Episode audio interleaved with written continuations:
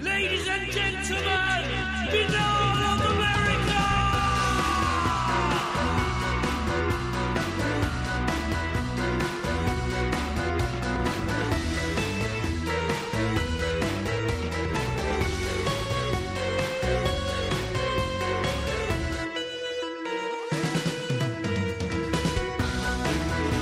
And now, ladies and gentlemen, Binnall of America Audio with your host, Tim Binnall.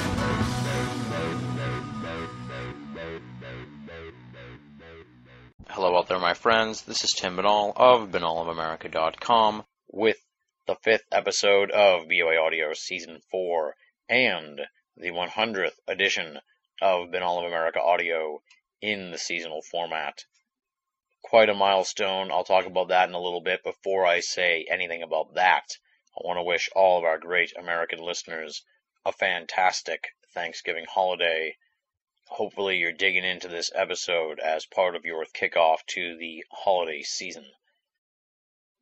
Now, how about this milestone 100th episode? I really want to uh, just extend a thanks to all the audience. I do this program in service to the audience. You are the driving force to the program. As the song here at the beginning said, I'm yours. I'm running this show at the behest of all the great BOA audio listeners they are the lifeblood of this show. They are you, the audience. Thank you so much for sticking with us for so long. Episode 100 of the seasonal format when I started way back three years ago to interview Jim Marrs at the beginning of season one. I could not even imagine that I'd be sitting here talking to you three years later on episode 100 with George Knapp. Just amazed that this little rinky dink underground audio sideshow could make it to 100 episodes, and uh, I thank the audience for that. I'll reflect more on that and uh, babble on towards the end of the program. Because right now, I know what you want to hear. You want to hear the incomparable George Knapp on BOA Audio, helping us to celebrate the 100th episode. It is going to be quite a conversation. I tried to cover all the bases with George Knapp, hit a number of different topics. We're going to discuss the evolution of his journalism career, his investigation into Area 51 and the subsequent fallout in ufology, his take on present day UFO studies, reflections on his research into the Skinwalker Ranch, and the latest news on his coverage of the Needles UFO case from earlier this summer.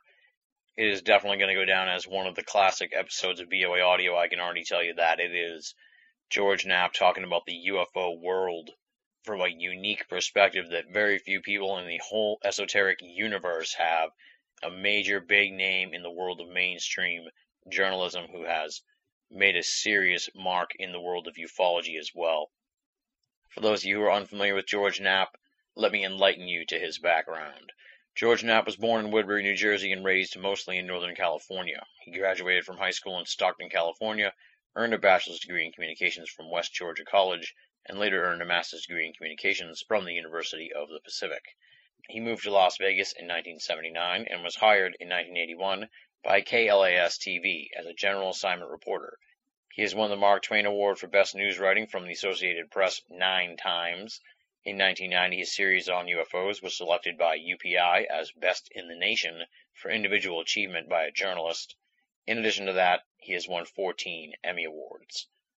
He's also the co-author of Hunt for the Skinwalker with Colm Kelleher, and hosts Coast to Coast AM on the third and fourth Sunday of every month. He's so prolific, he's such a big name, he really doesn't even have his own website, so I guess you could say go to the Coast to Coast website or go to KLAS TV in Las Vegas for more information on George Knapp. Without any further ado, let's rock and roll. This interview was recorded on October 1st, 2008. George Knapp on BOA Audio, Season 4. Ladies and gentlemen, welcome to another edition of Binnall of America Audio. We have a really exciting show here on tap for you. It will be our 100th episode ever of BOA Audio, and I wanted to have a really big name guest on, and someone who we don't hear too often from uh, as far as on the guest end of things, so it's exciting to have him here on the show. He's an investigative journalist for KLAS TV in Las Vegas. He is the host of Coast to Coast AM on Sunday nights, the third and fourth Sunday nights of the month. He's a winner of 14 Emmy Awards at last check. It may be more by now. I'm not positive, but I think it's 14. He is the hugely respected Mr. George Knapp. George, welcome to Binnall of America Audio. Thanks for coming on the show for our 100th episode. I'm honored. Thanks, Tim. And uh, I should note uh, here, full disclosure, I do have the pleasure of working with you every fourth Sunday at the Coast to Coast AM website. It's great to be able to work with you. It's been just awesome to uh, see how you do things and, and be able to uh, you know work under you in the coast to coast realm. So it's been it's been fun. Well, thanks. The feeling is mutual. You do a great job. Thanks, thanks. I appreciate that.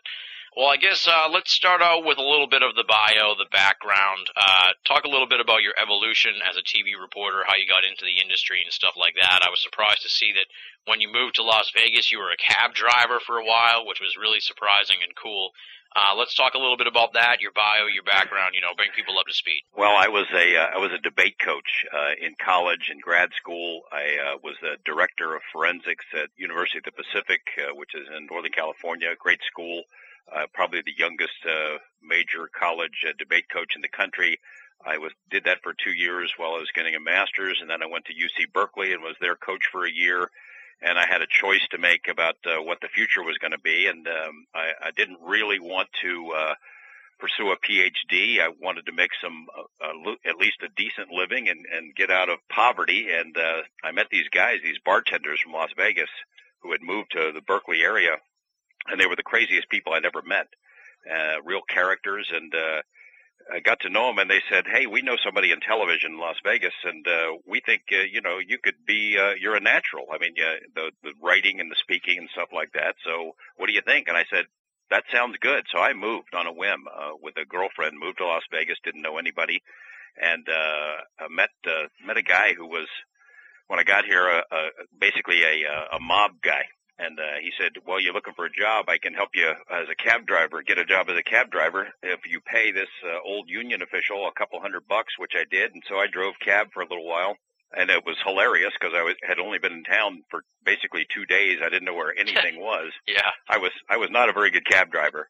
At the same time, I went to go see this TV guy that the bartenders had recommended, and he was a production assistant, cameraman at the PBS affiliate, hardly a TV honcho ready to start me on my career.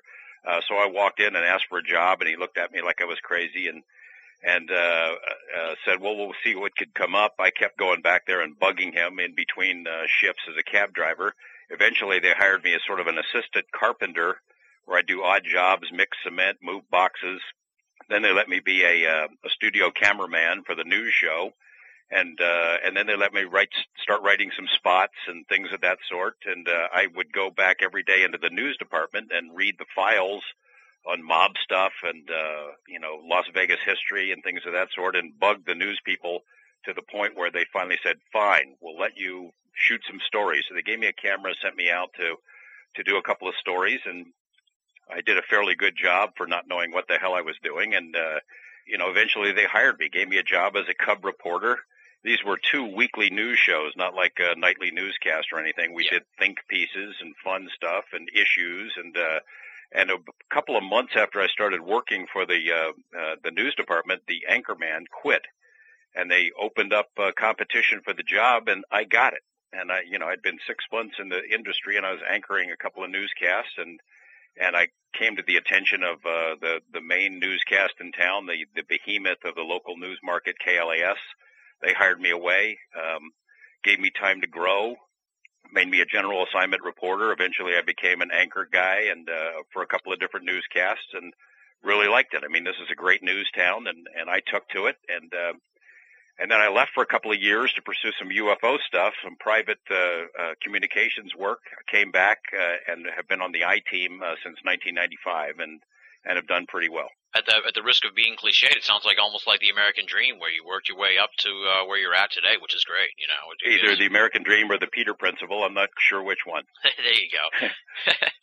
All right, now of course this show is you know centered around the esoteric and the paranormal stuff, which is why we have you on the show. We want to talk about that kind of stuff, and of course you're really well known for the 8990 investigation into Area 51. Which would you say that was your initial entrance into studying UFOs and the UFO phenomenon? Very much so. Okay. The first question about that whole thing is, uh, what was the reaction like to your work looking into Area 51 from your media colleagues? Because as we know, uh, you know, the UFO phenomenon often gets painted with the brush of, you know, being kind of silly or uh, back end of the news type stuff. Well, that certainly has been my experience. I'll, I'll just back up a little bit. In 1987, I was hosting a little uh, public affairs show, half hour public affairs show, the kind of thing that airs at 6 o'clock in the morning on a weekend that nobody watches, and my guests are city councilmen and government officials and uh, and uh, you know it was fine for what it was. And a guy named John Lear walked into the TV station, and uh, of course your your listeners probably know who that know that name. Mhm. John had been uh, had a certain amount of credibility with our station because he had helped us break a really big story. He'd worked with my mentor, a guy named Ned Day, who was our managing editor, and they had broken a story about the existence of the F-117, the stealth fighter, which had been tested and developed out at Area 51. So John, uh, you know, who was a desert rat, he's out there taking photos and dodging security guards, and he had told us about it. We broke the story, got into a little bit of trouble with the military, but he had some credibility. So after he broke that story, after he had run for the state senate here, he came back with a pile of UFO documents, MJ-12 stuff, uh, government uh, reports, things of that sort, and dropped it on the desk of my boss, Ned, um, and Ned was having no part of it. Uh, I can't do this stuff. People will think I'm crazy. I was eavesdropping about it, and I heard John talking about it, and I said, "Hey, let me see that stuff." And I read through a pile of it. I thought, "Well, this is kind of interesting," and I put him on this show on the record that you know nobody watches. And the response was incredible. And I had him on a second time, and the response was even bigger. My phone's ringing off the hook, and I'm thinking, well, this is a subject that sort of touches the pulse of the public in a way that I had not predicted. So I started doing some research, and John helped me in that regard. Gave me the documents, piles of stuff. I started reading the the essential books and getting a handle on on the topic and who was credible and who was not. And thinking to myself, well, at some point I'm going to maybe do a, a series or something on this, especially since John had hinted that he knew something about Area 51. I had him on a third time on the show, and he brought a guy named Bill Cooper on, and to my uh, lasting shame, uh, a, kind of a crazy guy. And Cooper at the time was telling a fairly uh, restricted story, you know, not as grandiose as it came became later. Yeah. And uh, the response from the audience again was really big. And in this show, John mentioned that he knew some guy who was going to work at Area 51, that there were flying saucers out there. I said, well, I need to meet him. And it didn't happen for a couple of months. A few months later, May of 1989, I was anchoring our five o'clock news at the time, and and we have a, a, a daily interview segment, a face to face kind of a thing. And our guest canceled, and so at the last minute, I called John. Hey, can I get your saucer guy on? And he arranged it. We sent a live camera up to his house, and we interviewed uh, the person that would later became known as Bob Lazar. And he, at that time, he used the pseudonym Dennis, which was the name of his boss at the Area 51 S4, and he told the story that we all know now. Uh, you know, at that time, uh, few people outside of Nevada who hadn't worked at Area 51 had ever heard of it. Now, of course, it's known all over the world. So I met Lazar. We, after that interview, we uh, put him through his paces, asked him a bunch of questions, took my news director up there for this uh, very intense session where we uh, grilled him on everything we could think of, and it sounded really interesting and credible. So we figured, well, what the heck? We'll we'll produce maybe a five-part series, something like that. And for the next eight months in 1989, I worked on it, trying to verify Lazar's background and and um, uh, what we could of his story. We produced a series, a 10-part series, in November of 1989. It was the biggest. It remains the highest-rated local series ever produced in Las Vegas.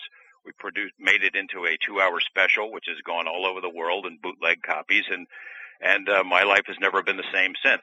Of course, uh, you know the public couldn't get enough of it. The ratings were were through the roof, and to this day, everywhere I go, I mean that's what people talk to me about. They stop me in a in the grocery store, in restaurants, and bars, and they ask me about Area 51, UFOs, what's the deal on Lazar, how's he doing?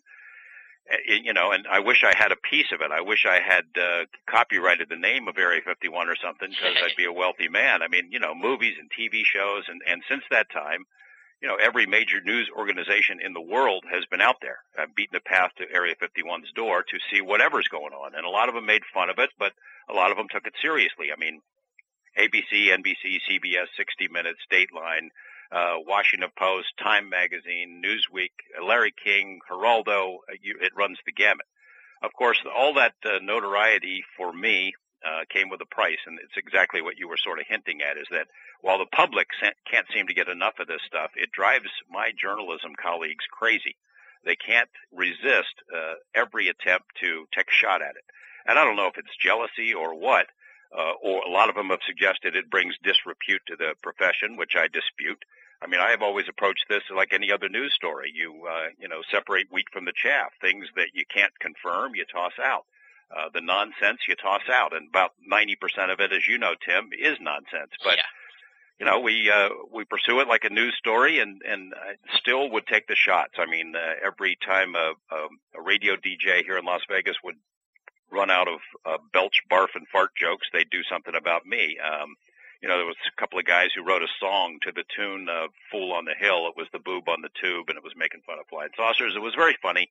In fact, I even did a, a, a an on-air story about it.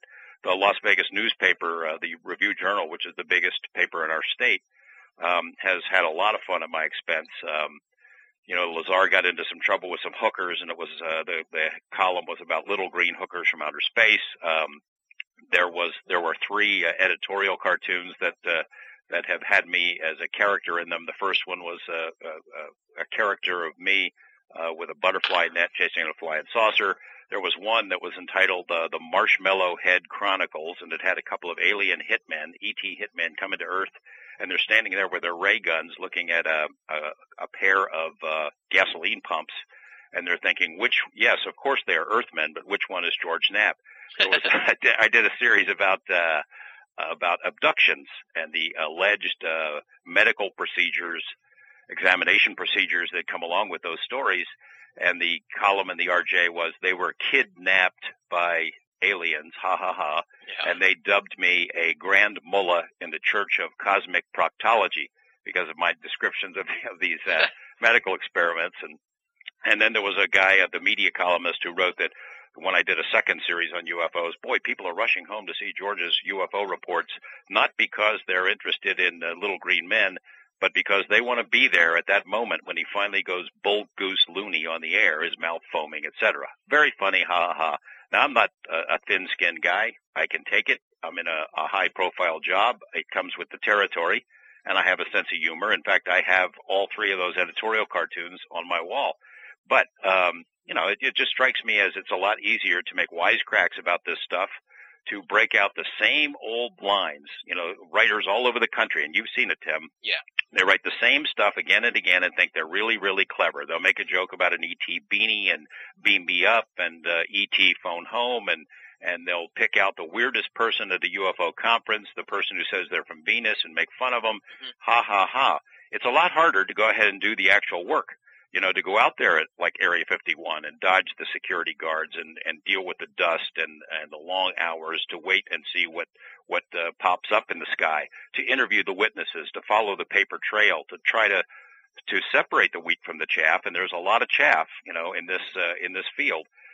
So that's the only part that bothers me. I, you know, I expect it. I understand it. I just uh, don't uh, appreciate it. You know, and it's, you know, we're beyond that stuff. This Yeah. topic is serious. It's important, and and uh, it's amazing to me that there aren't more mainstream journalists in the country who pursue it because it's a big story. If if this is confirmation, you know, if we could ever get it, if uh, we get indisputable proof, it'd be the biggest story in history. I mean, it changed the world. Absolutely.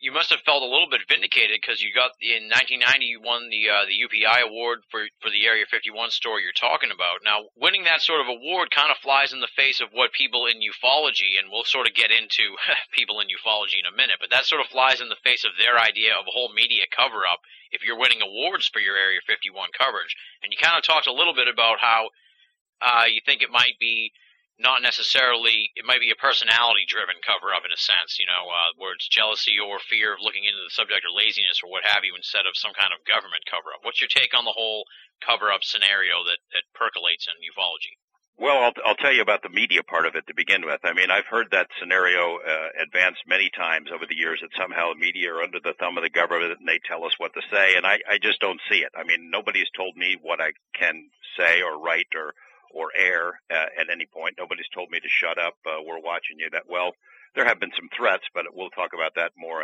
a little bit down the line. But uh, you know, I suspect that it is more uh, a matter of how people think they're going to be viewed by their colleagues Yeah. and that's just never um, been a consideration with me. I don't care. I don't write stories for other journalists. I write it for the public, and so it's never bothered me. But I know that there's a lot of that stuff. I mean, 48 hours that was a great uh, news program, and they they were going to do a UFO show, and and uh, I learned from some of the producers that uh, the correspondents, the on-air people, it just drove them nuts. You know, these are professional, long-term broadcasters working for a network and a great job. They hated covering this stuff because it's a it's not the kind of thing that advances your career. It you know, I, I it, it certainly had consequences on mine. It just so happens I work for a really great news organization, and they trust me but uh, there are consequences, which is why you don't see a whole heck of a lot of people like me over a long period of time working for mainstream media who cover this stuff. In fact, I don't know of anyone else really that's done it quite as long. Yeah. I don't think that there is a a uh, an enforced cover up involving media. I mean, there are big media companies, and maybe at some level that I have never seen, there's something like that. But I think it's more a function of, you know, the Robertson panel and the policy that was adopted a long time ago. Uh, you know about that report, 1952. Mm-hmm. Those guys are convened by the CIA and uh, they sit in a room and they look at evidence about UFOs for a couple of days and they conclude, well, we're pretty sure that UFOs are not a threat to national security, but the reporting about UFOs is a threat.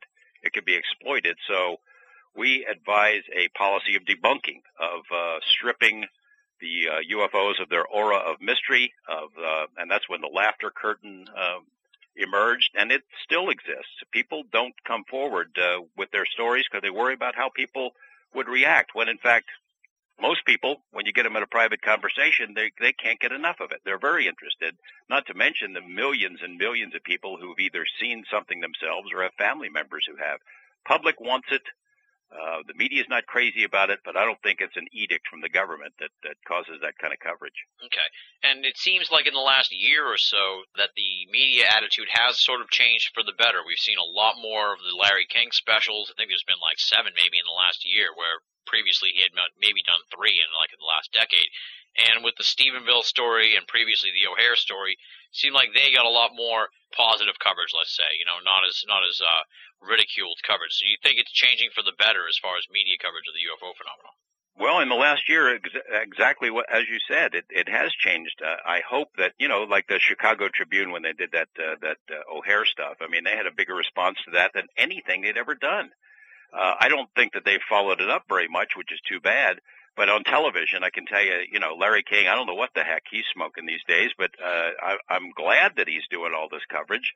The thing is, like the, History Channel has done so many shows, and the Discovery Channel and A and E and all those. I don't do those things anymore because it always ends up the same. You know, they they feel some sort of a journalistic obligation that they've got to give the last word to, to the debunkers, no matter what promises the producers make. Well, we're going to blow the lid off this thing. This is going to be great, and we're really going to go after it. In the end, they cave. They they can't get enough of the ratings boost that comes with the topic, and it always does. And they always cave. Yeah. You know, they'll give uh, the, they'll give some skeptic, some debunker who doesn't know crap about the subject the last word, and let them say something that is easily answered, but the answers don't come. So that's why I quit doing that stuff. And, uh, um, you know, I'm glad to see some serious interest. That ABC special, uh, what, two years ago, that was, that was pretty, pretty sad. The, the most recent one, again, I, I look at it and I think, well, I'm glad they're doing it, but this is a network news organization and this is the best they can do. I mean, it's, uh, you know, an inch, an inch deep. Yeah. The look at Stephenville, the look at, uh, some of the other cases you mentioned to move away from the media aspect of it, let's talk a little bit about your first impressions when you uh, first sort of started dipping your toe into the into the world of ufology. Not not the UFO phenomenon, mind you. It's kind of like two different worlds. There's the UFO phenomenon that is pretty serious and and uh, and it's most likely real, and there's the world of ufology, which is in and of itself kind of a circus. And uh, I was lucky enough to be at the fourth annual Crash Retrieval Conference where you gave the keynote address. Uh, it was out in Vegas. It was in 2006. I was in attendance at that. I really enjoyed your keynote address, and you talked a little bit about the 89 MUFON convention and Bill Moore's infamous speech there and John Lear's mutiny and trying to start a different MUFON convention while in Vegas there. I guess talk a little bit about your impression of ufology as you got into it. Well, you know, I was uh, I was really a rookie at the whole thing and and had never been exposed to one of those kind of conventions. So uh, right after I had started made the decision that we were going to go ahead and pursue this project and put some time into it and figure it out and I'm cocky enough to say, well, look, you know what this topic needs. It needs a good investigative reporter. I'll, I'll give it six months and I'll wrap this thing up. You know, I'll get to the bottom of it. And here it is, you know, 20 years later, and I'm still trying to figure out what the heck is going on. Little did I know that, you know, it was just by luck that the uh, the MUFON International Symposium was here in Las Vegas that very same year, just uh, two months after I decided to go after this thing. And it was lucky, I guess, in some respects, that it was one of the most uh, important and uh, revelatory uh, UFO events that MUFON has ever had because of all the turmoil that Bill Moore and others uh, set off.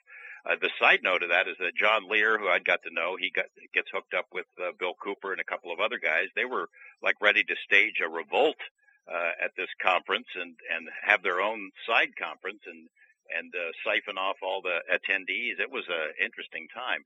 I didn't understand the significance of Bill Moore's uh, statements when he made them. I, I did later. It became clear the fact that he had worked for, admitted working with government intelligence agencies, ostensibly for noble purposes to get inside and figure out who's doing what to whom and why, and figuring he would uh, be able to crack the mystery from the inside, which is, I, it's really a good intention and a good plan. I suspect that Bill probably got used, as a lot of us have over the years.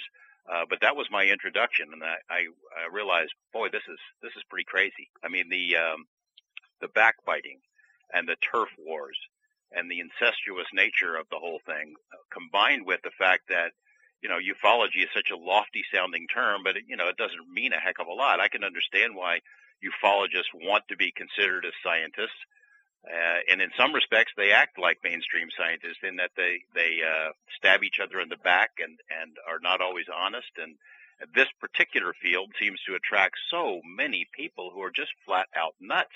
And they uh, plus the uh, the consumers of this information who have no internal uh, filters at all. They buy almost everything you know that is said. I mean, the Area 51 story was fantastic by any definition. The claims made by Lazar by themselves, but within a couple of months of me putting that out there, everybody wanted a piece of it. They own all uh, seemed to use use it for their own ends. I mean, you had the hopelessly gullible saucer nuts who think that everything that was in the sky out there, every bit of light, every craft, every plane was a UFO from from some other planet. You had um, blatant profiteers who uh, who moved in, started doing tours out there. They would tell these stories that, oh yeah, the uh, Area 51 is controlled by aliens from the planet Krondak, and I'm not making that up. That that was the actual term.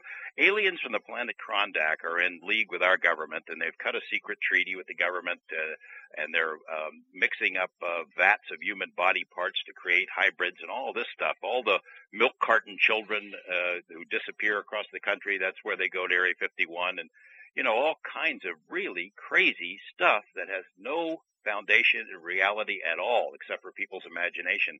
And it would go over, and people would sell tapes and books. And I thought, man, you know, I, I can understand why, to some degree, a mainstream journalist would be deterred by jumping into that because it takes, there's a learning curve. It takes a while to figure out what's real and what isn't, who can be trusted and who can't. And, uh, and to this day, I mean, you know, these uh, these flame wars that go on on the internet, and you anything you say, you, you get attacked, and uh, uh, you know, I, I I'm all in favor of you know putting ideas out there to be tested in, in the marketplace of uh, of uh, common discourse, but this is uh, unlike any other uh, any other pursuit that I could imagine. Absolutely, yeah. It's a strange world. It's disappointing in a lot of ways because I, I was kind of, you know, idealistic, like how you said earlier about, you know, you'll break a case in six months. I was idealistic like that too when I first got into this, and then after a while, you're kind of like, ah, you know, you want to just throw your hands up.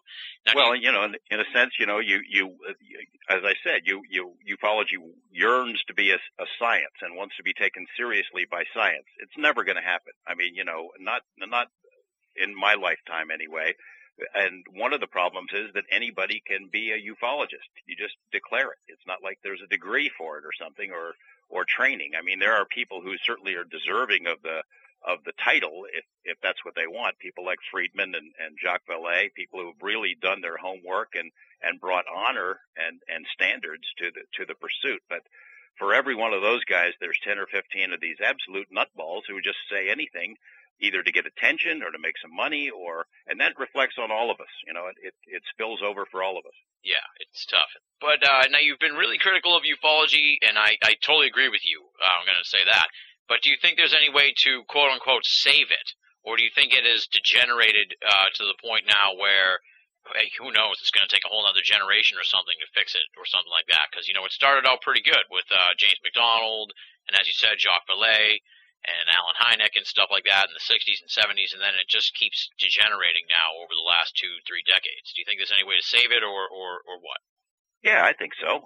Obviously, I wouldn't still be involved in it to any degree. I mean, uh, you know, there are credible people. There's got to be some kind of standards, and I don't know what the ultimate answer is, but I think uh, Bob Bigelow here in Las Vegas had a pretty good idea when he established NIDS, the National Institute for Discovery Science. He put together a, a world-class science review board to oversee the operations. He had, uh, you know, a strike force team that was ready to go at the drop of a hat to investigate cases to uh, publish papers online, things of that sort. He funded a, a lot of uh, national public opinion surveys to get a handle on what people's opinions were about uh, about the topic, and to sort of uh, to isolate the areas where uh, it might be uh, might be worth pursuing. He made contacts with government agencies, had a certain amount of uh, credibility. NIDS, for a variety of reasons that we can go into later, no longer exists. But I think something like that. Um, you know, Peter Sturrock, the guy um, who had written the, the report and convened uh, some conferences. Uh, uh, it had a, a, right idea. The SSE, Society for Scientific Exploration, those are folks who are applying uh, fairly rigorous scientific standards to evaluating the evidence. They weed out uh, the bad stuff. They they recognize that there's something legitimate, a, a, a phenomenon, a, a kernel of information in this in this sea of nonsense that's worthy of investigation and inquiry and and that's the way it's got to go. You're never going to get rid of the nutcases. You're never going to get rid of the charlatans. Uh, but if you marginalize them, put them to the side, and give mainstream media, uh, other scientists who might be interested in this, give them an alternative, a place to turn. I think it can be saved, sure. From what you're describing, it sounds like it's going to have to come from the outside of ufology, though, from people who aren't, you know, within the field or, or already sort of uh, in in the mix, if you will. Probably. You know, I had hopes for that for that guy Joe Firmage, the Silicon Valley uh, millionaire. I think he ran into some uh, his own personal problems and, and didn't stick with it, but that kind of a thing. Bob Bigelow, as I mentioned, I mean, he has uh, incredible resources of his own and has put uh, probably more money into studying UFOs and uh, similar topics than any person in history. Something like that. Yeah. It, it needs resources, obviously. It deserves them. Yeah, that's the strange part too about ufology. Maybe because there, like you said, there's so many nutcases, and the field is so saturated with people trying to make a fast buck that it turns out that the economy of ufology is kind of lousy in a way. Not not enough Yeah. good researchers get any money. That's true. I mean, I don't think there are a whole heck of a lot of people. Probably you can count them on on certainly two hands, maybe one, who make a living on this stuff. Mostly, it's other people who supplement it, supplement their incomes with uh, their the DVD of the month or the newsletter or the uh, internet site or something like that.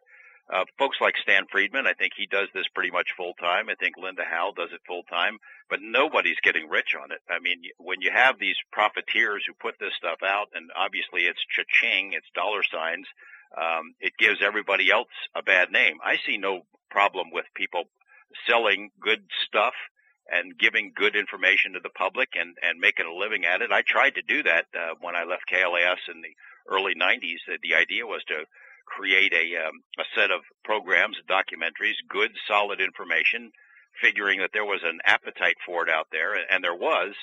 Problem is, we spent twice as much money producing the programs as, as we got back, so it didn't last too long. But there is an appetite for it. There is a demand and a hunger, and uh, you know the Stephenville stuff. I mean, MUFON has done great work on that. You know, really solid, good work, and and it's reflected in the press coverage, the media coverage that has been generated by the kind of investigations that they've done. And I think a lot of uh, my colleagues in in television and, and journalism uh, realize that there really is a story there. I wish more of them would jump into it, but you know, it takes time, I guess. Yeah. Now, in light of your Area 51 investigations, and I'm sure uh, you know a lot more than than people even have heard. You know what I mean? I'm sure you've heard stuff that you know you kind of have to keep on the back burner or on the down low. But how much do you think the government really knows about UFOs based on you know what you've investigated? Plenty. Um, you know, you, you know, one of the most interesting parts of this is that there is a paper trail that that a, a reporter, somebody like me, can follow. I am not smart enough to figure out the cosmic implications.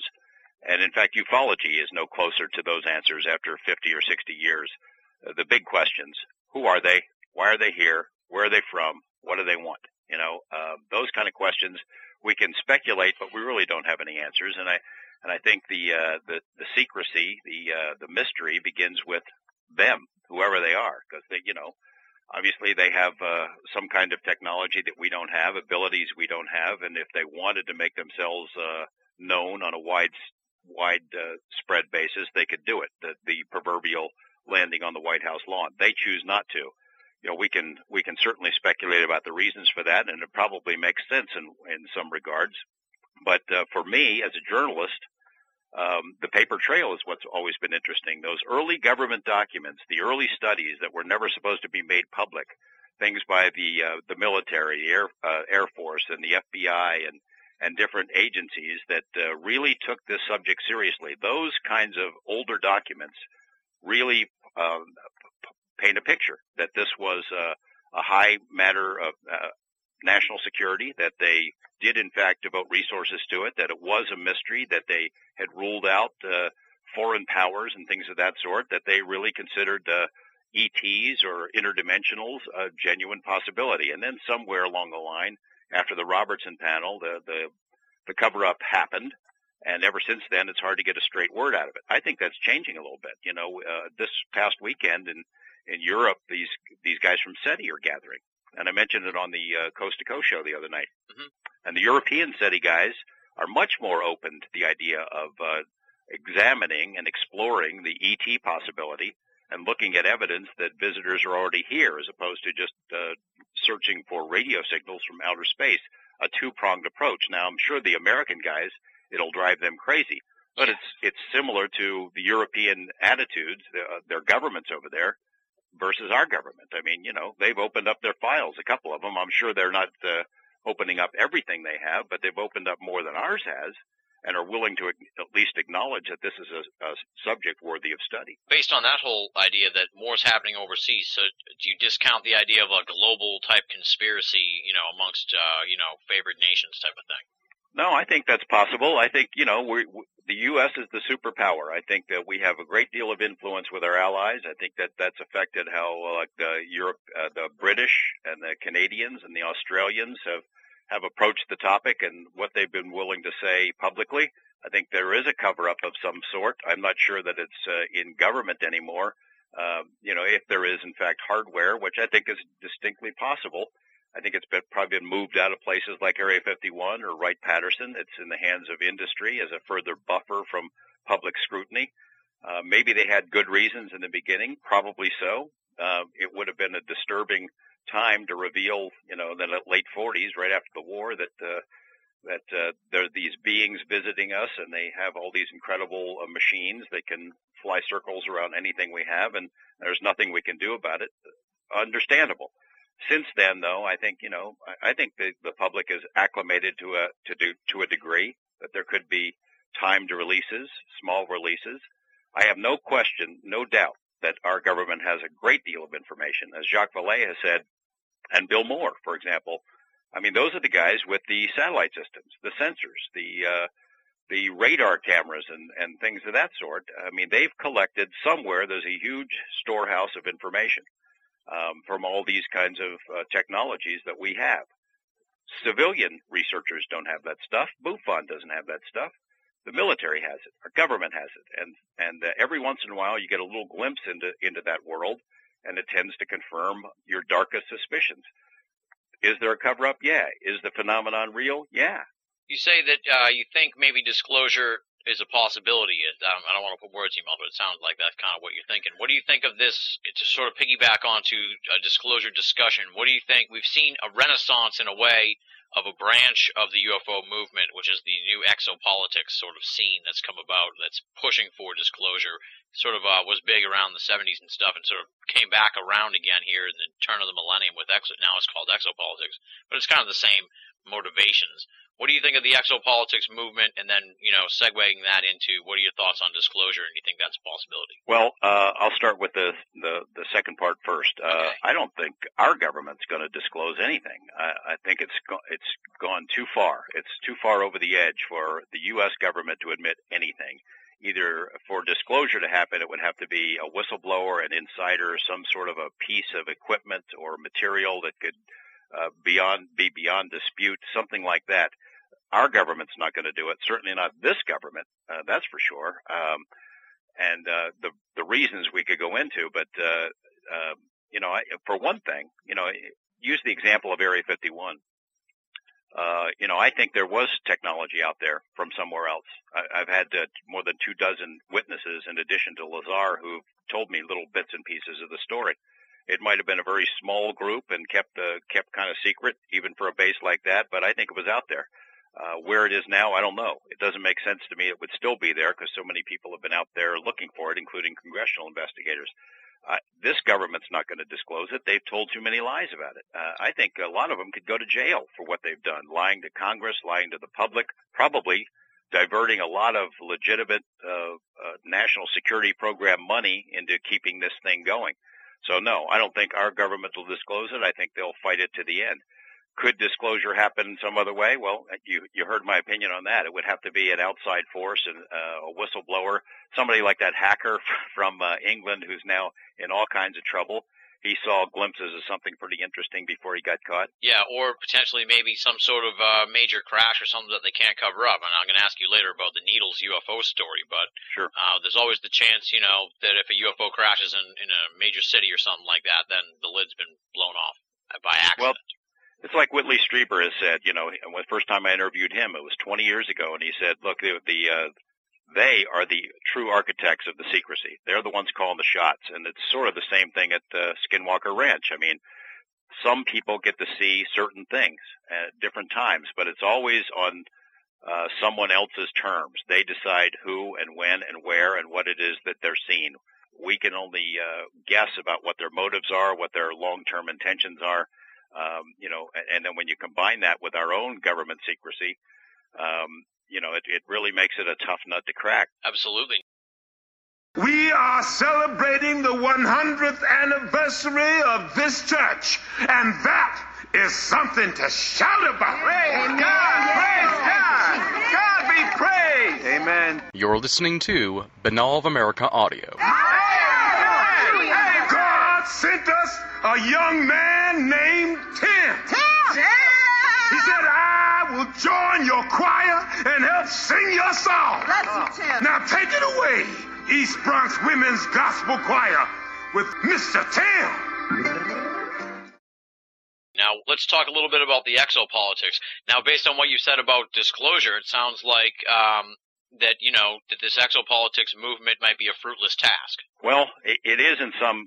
I, I applaud them. Listen, I'm a journalist. My religion is the First Amendment. I'm all in favor of public information and the public having a right to know. That that that is what I believe uh, to to my core. Uh, and I applaud these guys for giving it a try, but I think they're barking up the wrong tree, uh, especially now. I mean, given the divisive nature of politics now and how how divided our country is. What politician is going to go out on a limb and say, I want to study UFOs? You get some that'll say it here and there, but they never follow through. It's suicide. I'll tell you an experience uh, that uh, that I have uh, firsthand knowledge of is that uh, a group here in Las Vegas, and, and I've already mentioned a couple of their names, had a deal a couple of years ago. While NIDS was up running, they had some congressmen who were willing to sponsor hearings into very limited aspects of the UFO mystery, very practical ones. Uh, one of the questions would have been about national security. Uh, are there cases that affect national security? And clearly there are. I mean, these uh, flyovers at nuclear missile bases that have been well documented uh, by our military. You know, they're they're very real. Oh, and in addition to that, uh, near misses with pilots. I mean, human lives are put in danger by these things uh, Timothy Good has written about that in his most recent book about planes crashing and, and mysteries of that sort. Those were going to be the topics of two congressional hearings.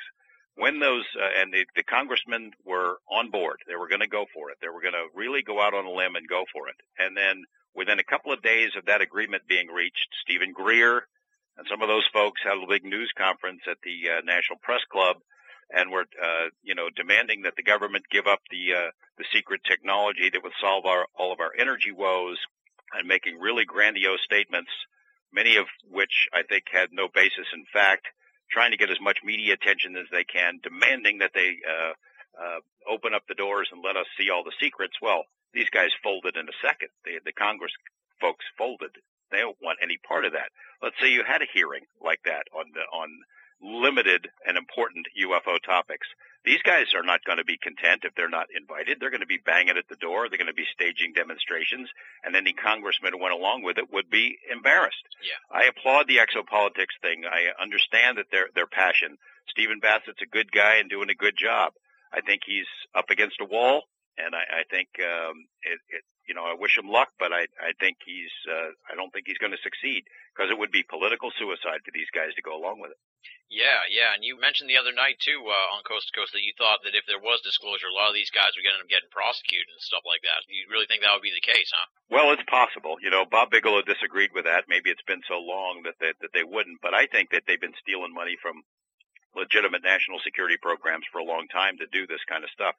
In addition, you have to discuss the idea of whether disclosure is a good idea. Now, I, as I said, I, I'm in favor of it. I, I generally uh, lean that direction because of my profession. But we don't know what the ultimate disclosure is. What is it that we're disclosing? We don't know. Somebody knows. Somebody knows a lot more about it than we do, and they've decided we shouldn't know. And I know that the listeners to your program at Coast to Coast and the viewers here who watch my TV programs uh, think that we're ready for it. What what if it's not true? What what if uh, the ultimate truth of this is in fact so disturbing that it would fundamentally alter social institutions and everything that happens on our planet. I mean, uh, we all know about the Brookings Institute report so long ago that said, uh, you know, confirmation of a, a superior intelligence would uh, would devastate social institutions, would totally mess us up. I think that that could be true if, if in fact the uh, the ultimate truth is that these uh, these overlords, these ETs or interdimensionals, whatever they are, are uh, uh, consider us uh, livestock uh, that would be pretty disturbing. If in fact it turns out that they are interdimensional people who they can see everything we do at every moment and we can't see them, that'd be very disturbing. Yeah. That'd be very disturbing and I'm not sure that I'm not sure it's a good thing to release that just now. Yeah, and the scary part is we won't know unless we get the disclosure. It's like a catch twenty two, so it's, it's exactly. Scary. So you know, it's at least worth pondering. I, I appreciate the idea, the efforts to uh, demand disclosure. If, if they were just to disclose, yes, they're here, we don't know where they're from, there'd be ramifications from that. But maybe the ultimate truth is there's something else to uh, that doesn't. It's not a good thing to disclose, at least not right now. Yeah. All right, now let's move into uh, your work with the Skinwalker Ranch, because you, of course, co-wrote the book with Colm Kelleher, Hunt for the Skinwalker. To start out, let's let's just talk about the other night. You said something that actually uh, touched an interest with me because you said the story still seems to resonate really strongly with people, and I can vouch for that because we had Colm on the show a couple years ago, right after the book came out, and that's still one of the most popular episodes we've ever had, and people are still downloading that one and listening to it. What do you think makes the story still resonate so strongly with people? Well, it's just so weird. Um, you know, UFOs, they're interesting. Uh, I'm interested. Everybody's interested. Uh, but this is not a UFO story. I mean, this is, UFOs is part of it because all kinds of different craft and orbs and things have been seen on this Skinwalker Ranch in Utah. But it's so much more than that. Uh, you have a location that is, uh, if there's any other place in the world uh, like it, I haven't heard it. I mean, there are there are other ranches that we investigated and, and looked into that have bits and pieces of it, but not the whole package. I mean, no place has the whole package. It's UFOs, it's poltergeist stuff, it's Bigfoot, crop circles, cattle mutilations, weird animals, psychic phenomena, shadow people, all in one place. And it was the, it is probably the most intensely studied UFO paranormal hotspot in history, at least outside of anything we know the government has done.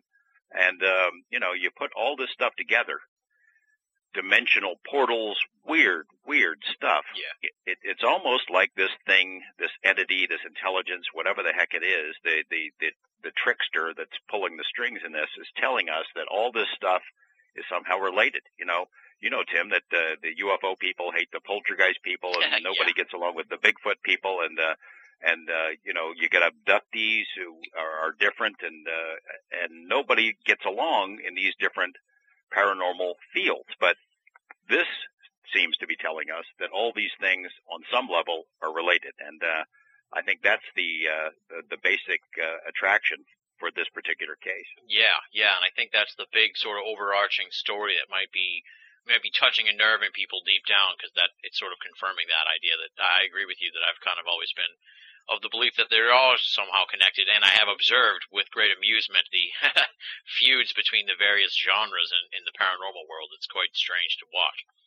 Now we had Jacques Vallée on the show back in June and he said he couldn't really talk too much about uh, his work with NIDS and stuff like that. But I know that you've uh, done some time. Obviously, you did a lot of investigating into the Skinwalker Ranch. Can you talk a little bit about your experiences investigating it as much as you can? I don't know if you're under a contract or anything. No, I'm not under a contract. Okay. I, it's a friendship thing. Is that uh, you know in the late '90s when those guys were there, uh, Bigelow and, and some of the other folks, uh, these are friends of mine. I, I knew them and they trusted me with information, and they would tell me some of the stuff that was happening not all of it, but a lot of it, and it was driving me crazy because I could not tell anyone about it. So um, eventually, when the phenomena sort of petered out, and, and I think that's directly related to the fact that NIDS was there stalking whatever the heck it is, and it changed the whole social dynamic of the thing. When it petered out, I pestered uh, Bigelow and Colm to let me go ahead and put something out, and they they agreed only because they hoped that uh, by publicizing it within a limited framework,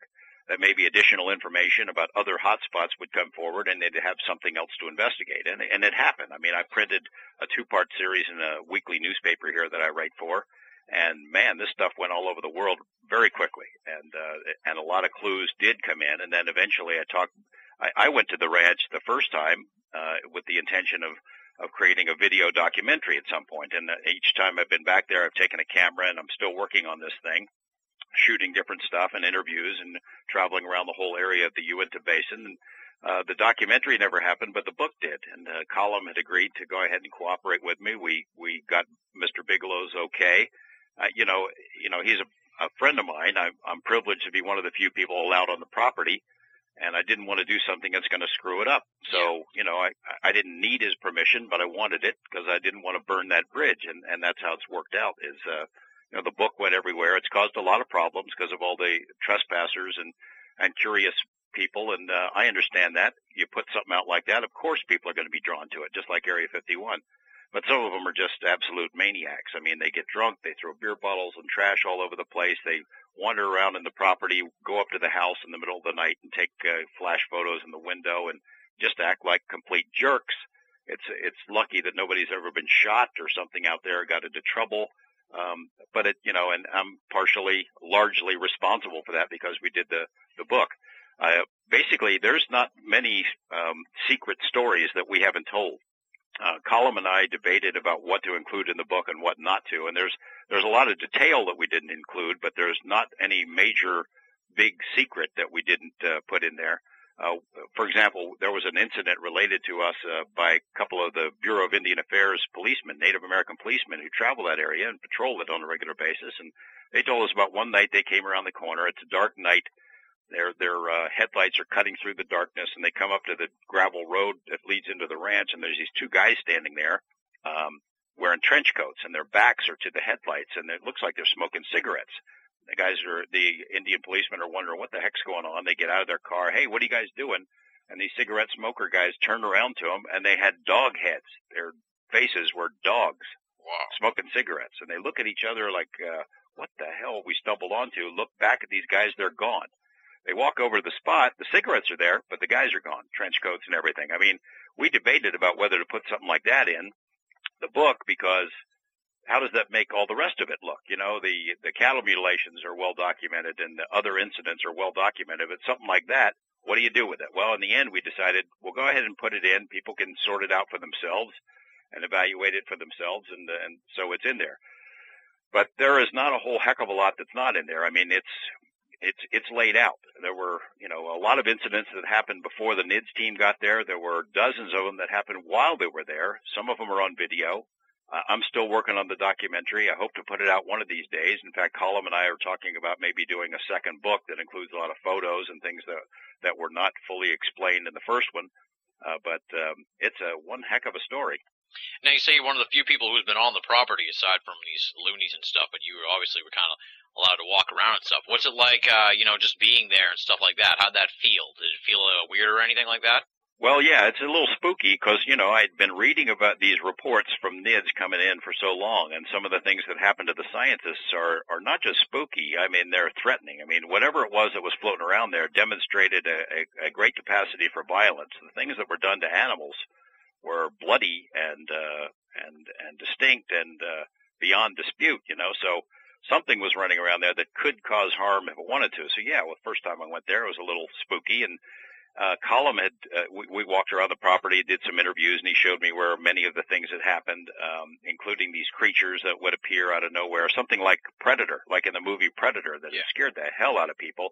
So they, they said, look, there are some things that we do that seem to generate an activity. So they thought maybe my inherent weirdness quotient might attract something. So one of the things that you could do is uh, you, uh, the arrival of a newcomer. Uh, you go out there on the on the range and make a bunch of noise which we did. Uh, we built a fire and made a bunch of noise and did some interviews. And they said the real thing that really gets it going is if you dig in the ground.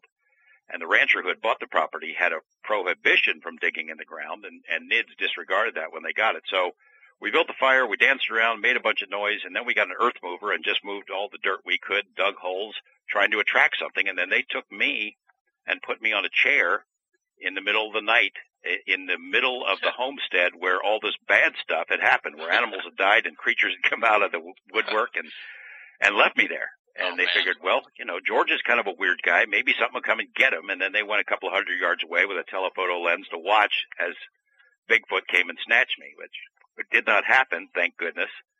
And so, you know, I was a little spooked then.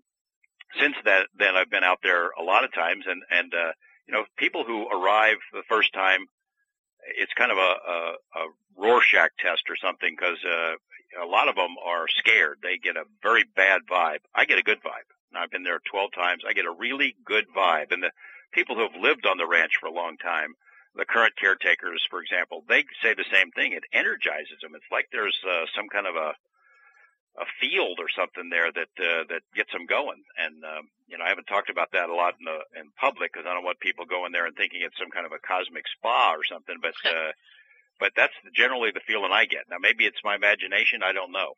But uh, that's that's my answer. Now you said uh, you, you came out with the book when things had kind of petered out, and from what I understand from what Bob said the other night on Coast to Coast, it sounds like things are kind of on the just sort of uh, not going on there anymore. Sort of yeah, there's not, nothing at all close to what uh, the dramatic events that uh, that the NIDS guys had. There have been activities and and appearances in other parts of the Uinta Basin, full daylight, big discs seen by multiple witnesses, a couple of cattle mutilations in the area, but nothing on the ranch itself. Uh, you know, some of the people who are interlopers who sit on the ridges and watch say that they've seen things. I don't know. You know, I think if you travel hundreds of miles and camp out for a couple of days, hoping to see something, maybe you do see something because you want to.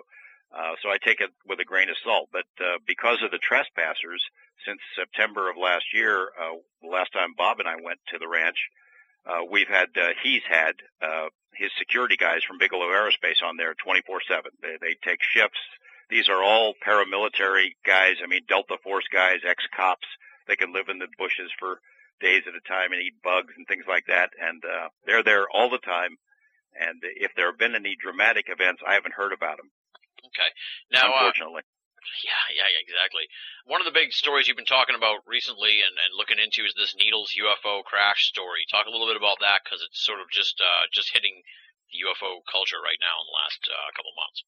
Well, uh, this is an incident that happened uh, May 14th, about three o'clock in the morning. An object uh, streaks out of the sky from the northeast, traveling toward the southwest uh, a witness uh, in the area of Bullhead City, Arizona, right across from Laughlin, Nevada, is up to uh, let his cat out at three o'clock in the morning. He sees it. He thought it was like a plane ready to crash, and he was listening because it seemed like it just appeared over a hill right by his house, and it was going to crash, and it didn't. He didn't hear any sound.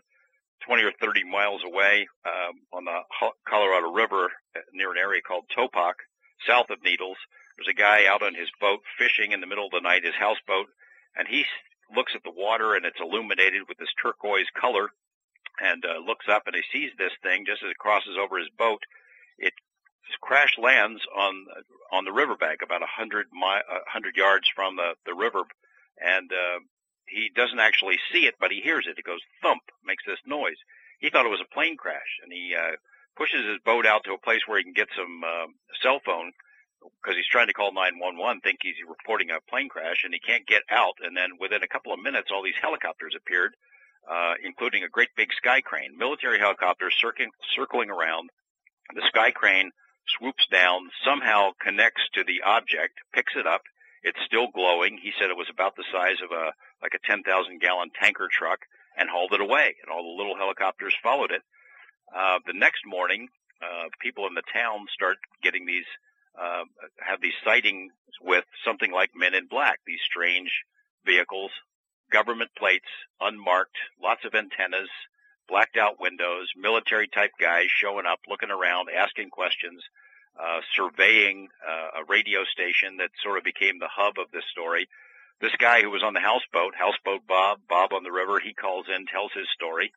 Uh, a lady who was there, uh, Democratic Party organizer, she hears it. A couple of cops hear it. They go out to look at the the surveillance that was supposedly underway, and the guys in the trucks had left suddenly I start, to, you know, Linda Howe did an interview with the guy, Bob on the River, it went on to coast to coast, and then it sort of went away. And I had read about it, so I went down there, poked around, met the met the people, put it on KLAS.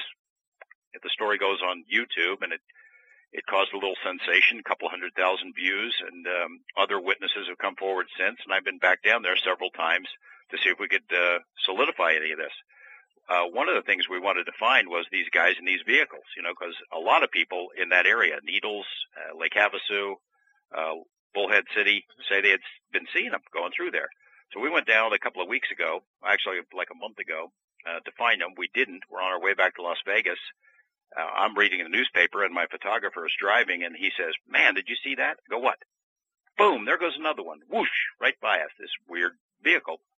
we jump, we uh, turn the car around. I fire up a camera. We catch up to the first, the second one that had passed, and I'm shooting video. The license plates get up alongside of them, blacked out window. Sure enough, it's just how the witnesses described it. So we catch up to the first one as well, and and it's much bigger than the second one. Uh, just again as they described it, lots of high tech gear. These guys start talking on the radio. It's obvious they know we're there they pull over at a way station, so we pull over in front of them, and we're standing there. We're looking at them, they're looking at us. We're shooting video. They don't know what quite to do. Uh, after a couple of minutes of that, one of the, the the main vehicle, the big one, pulled up right beside us. In, engine still running, and then it goes a few more feet, and somebody gets out, and they come over and talk to us. Wanted to know who we were, what we were doing. They told us to get off the road, demanded to see my ID. I said, I want to see your ID just get off the side of the road. He, he gave me a little bit of a bad time and then um, uh, flashed a badge. He said, we're federal agents, flashed a badge. I didn't get to see it. I asked to see it again. And uh, it's an uh, it's a department that I I am familiar with, but it's not an agency I'd he- ever heard of before. He wouldn't answer any questions about it. Appealed to my sense as a patriotic American American not to interfere with what they were doing, and he said somebody be in touch. And I'm thinking to myself, well, hell, by the time I get back to Las Vegas, I'll have tax audits for the last 10 years or something. I got a call Monday morning from somebody I know, uh, with a, um, an, an agency who told me, Hey man, you don't know what you got into and how close you were because, uh, these guys are real serious. And then they told me who the agency was, and we had a meeting with them, sort of an off the record thing. You know, the head of the agency came out from DC and um, gave us a unique opportunity to uh, to see what they do. We got to see these vehicles and it's going to be an amazing story. Now, I'll, I'll be frank with your listeners that I don't think that these guys have anything to do with what crashed uh, near Needles, and I don't think they had anything to do with the recovery.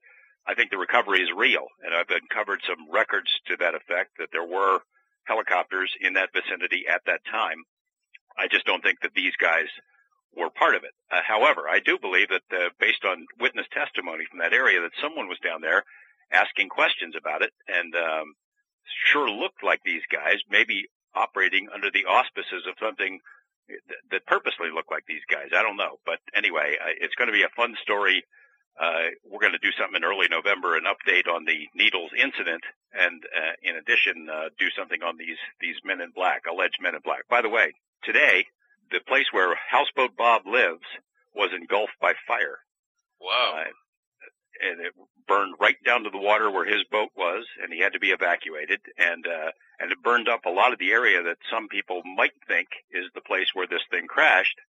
And I don't know if it was set on purpose or not, but it burned three or four hundred acres, and um, it's just kind of coincidental. It's the same day that the UFO hunters, the TV program, arrived down there to start working on this story. Wow, that's weird. Well, coincidental at least. There, yeah, there you go.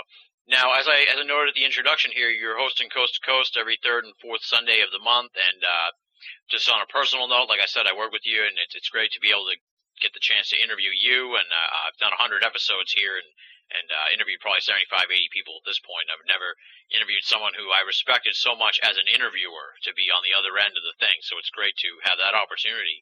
And uh, I just wanted to know, you know, what's it like hosting Coast to Coast, and is there anyone that you'd like to interview that you haven't had the chance to interview yet? Well, I love doing it. I, I wish I could do it more. I mean, George and Ian do a good job, uh, and the more I do it, the more I respect them because it's like sort of like riding a bull. I mean, it's uh, it's very much audience driven, and the audience knows what it wants, and it's uh, I am learned that uh, that it is tough to please everyone because you got somebody you think is a can't miss guest, and half the audience hates it, and half the audience loves it, and they let you know about it. Uh, it's very important to have uh, the partic- participation of the folks out there, the listeners, because you know they really drive uh, what uh, the product eventually is. You know, Mhm. uh, so it's a lot of fun. I like it uh, uh, in some respects better than television because I can sit around in my underwear and do it. I don't have to put on a suit and tie.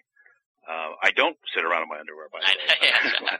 I don't want that imagery out there, but um, I like it. It's fun, and the the fact that it's four hours. I mean, you know, TV. I love it, and they give me more time for my stories than than most people get.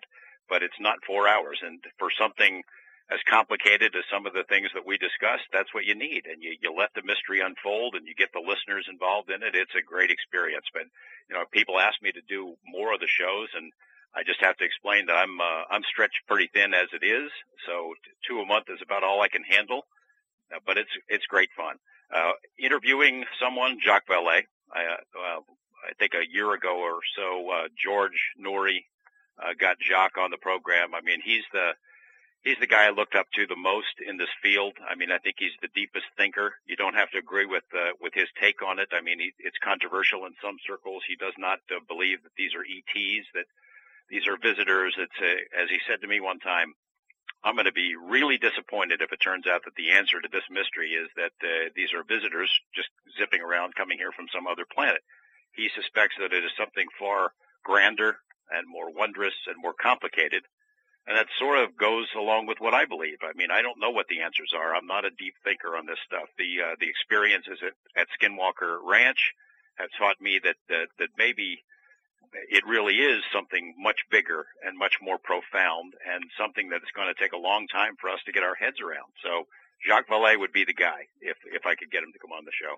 like you said, you got these columns in in the uh, newspaper, and you're hosting, uh, you're doing investigative journalist stuff for KLAS TV, and you're hosting Coast to Coast third and fourth Sunday nights of every month.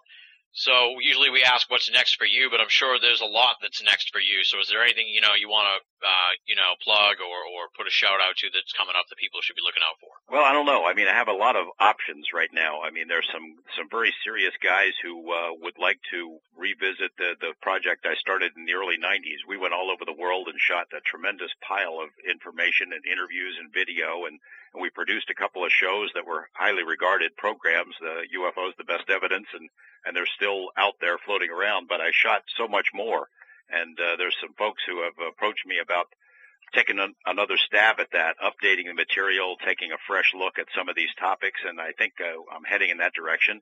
We've been asked about a second Skinwalker book, which is very appealing to me.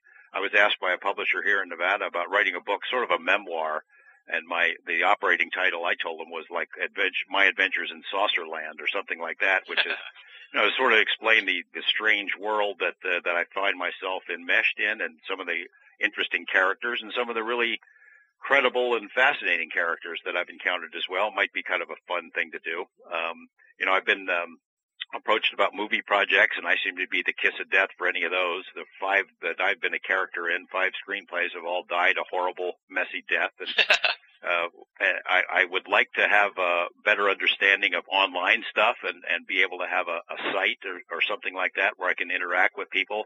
I'm just uh, just kind of overwhelmed in terms of uh, time management right now because uh, it's long days at, at KLAS and then the newspaper and the other things. And uh, but I uh, you know I I'm very energized about the whole thing. I, I'd love to be around when this mystery is solved. Uh, the longer it goes, the, the less confident I am that, about that, but that's no excuse not to keep plugging away.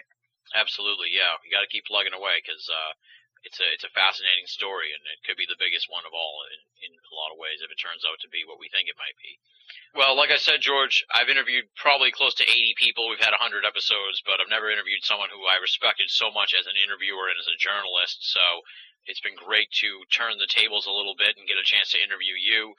I really uh, have a lot of respect for you, and, and your outsider status to the UFO world as a member of the media really gives us a great perspective on things that uh, we just can't get from a lot of people who are up to their necks in UFO stuffs. So it's been great to get your thoughts on just a whole variety of topics in the in the world of ufology. I can't thank you enough again for coming on the show. It's been great. I look forward to uh, working with you again uh, at Coast to Coast, and hopefully we have a chance to talk again sometime in the future.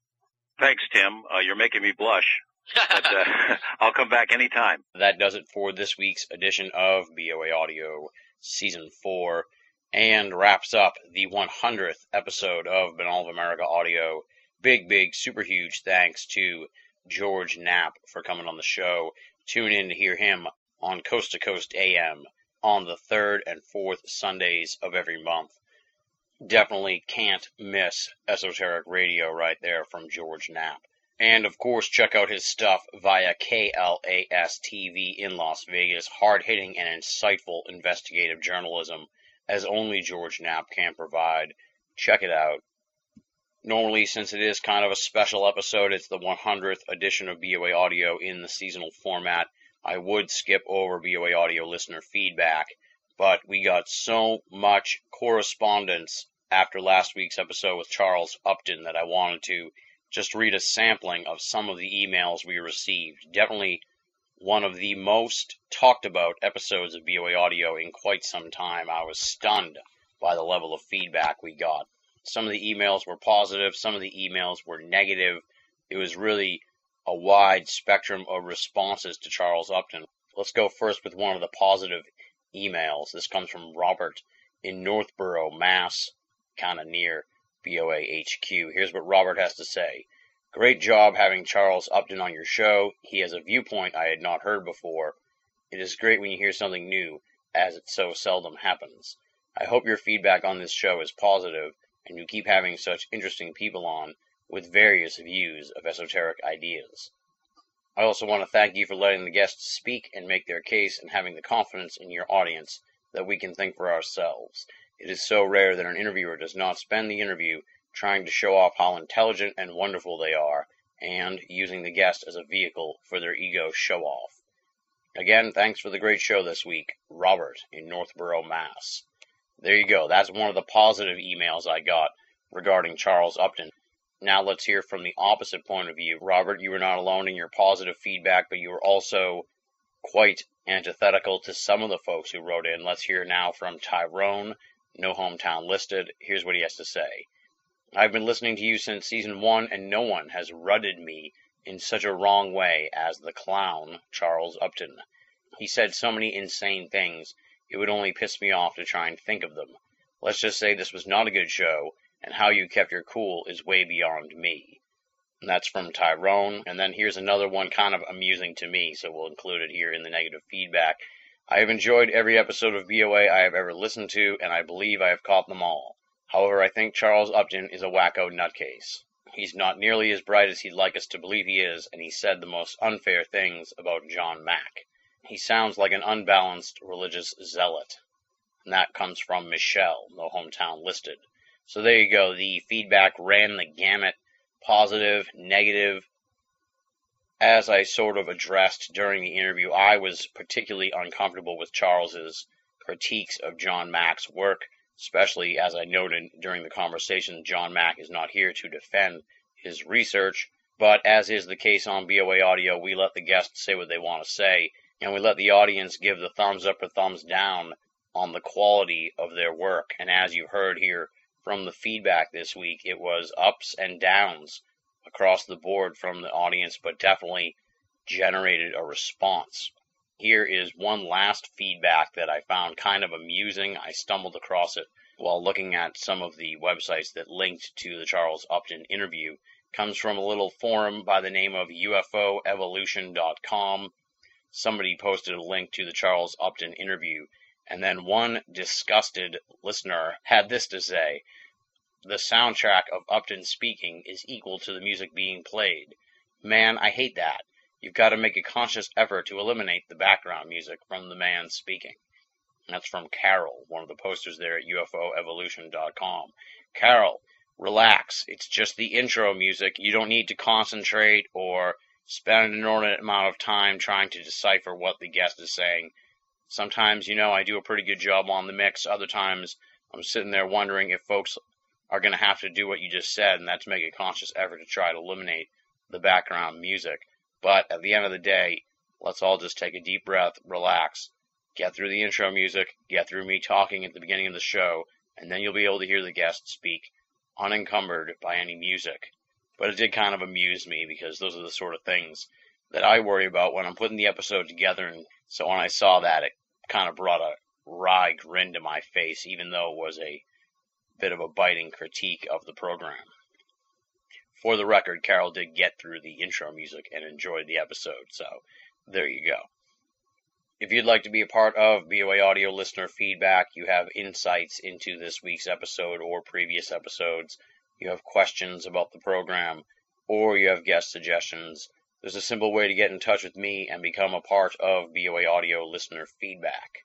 For starters, you can write to boaaudio at hotmail.com, or you go to binnallofamerica.com, B-I-N-N-A-L-L of America.com, and click the contact button. It can be found just about on every page at BOA. That'll take you to the contact information.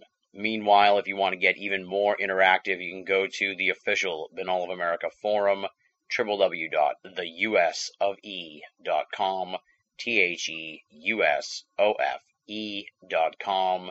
Check it out. There's always something cooking at the US of E, and we'd love to have you as part of our little community there there you go. So I'm easily accessible. Drop me a line and we'll work you into the BOA audio listener feedback. No worries there. And I look forward to hearing from all the great listeners of the program. Now, since it is the 100th episode, I do just want to emphasize once again my humble and sincere thanks to all of the great BOA audio listeners. As you heard on some of those feedbacks, some folks have been around since the very beginning. They've caught all the episodes. Some folks just discovered the show in the past year as our influence and popularity has grown. I welcome those folks as well and thank them for becoming a part of our great BOA audio listening audience. Despite what I teased at the end of the program last week, there is no clip show here at the end of the show this week just simply ran out of time, ran up against the clock once again. It's a never ending battle here at BOA HQ to meet deadlines and continually be producing upcoming episodes. For now, I guess you'll just have to suffice with the special introduction we had to this week's episode, which featured almost every guest we've had doing the BOA shout out at the end of the program. A few slipped through the cracks, and we didn't do the BOA shout outs for season one, but that's a pretty good cross sampling of the wide variety of guests we've had on the program. And listening to that and putting it together and looking back on the show, it's just amazing to me how many fantastic guests we've featured on this program. I can't thank them enough.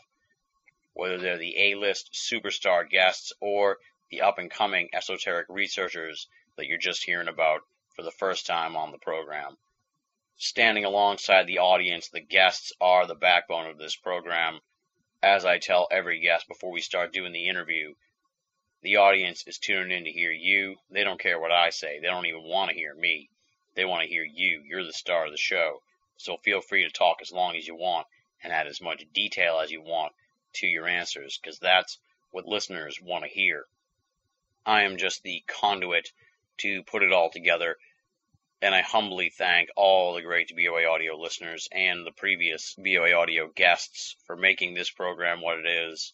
As I said at the beginning of the show, I am stunned that we've put together 100 episodes, and uh, I'll just raise my glass and say here's to 100 more BOA audio episodes in the future. Time now, as usual, for the thanks portion of the program. Big, big, super huge thanks to the enlightening and illuminating and infamous BinnallofAmerica.com staff. They are Leslie, Chiron, R. Lee, Joe V, Tina Senna, Rochelle Hawks, and Richard Thomas from Wales. All of the BOA staff has been doing some outstanding work at the website. You definitely want to check out their columns. Monday, Tuesday, Wednesday, Thursday, Friday, there's always something cooking at Binnall of America. We are not just an esoteric podcast series. We are a multifaceted cornucopia of paranormal delights. BinnallofAmerica.com. Make it a part of your everyday search for esoteric news and opinion. I always hate to do this part of the show, but of course it is the time of the program where I have to turn around and ask all the great listeners who've stuck with us here to the very end of this week's episode for donations to the BOA franchise. As I'm sure you know by now, you've just heard the 100th episode of BOA Audio in the seasonal format. 100 episodes.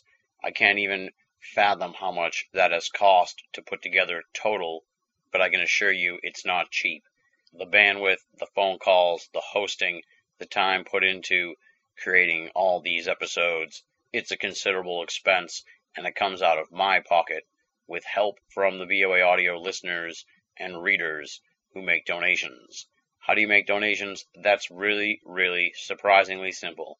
You just go to binnallofamerica.com, click the PayPal button, and make a donation. Believe me, I know as well as anyone that we are going through some serious financial times here in the U.S. and across the world. I know some folks are barely getting by. They're living month to month, and they definitely cannot afford to go making donations to underground esoteric audio programs.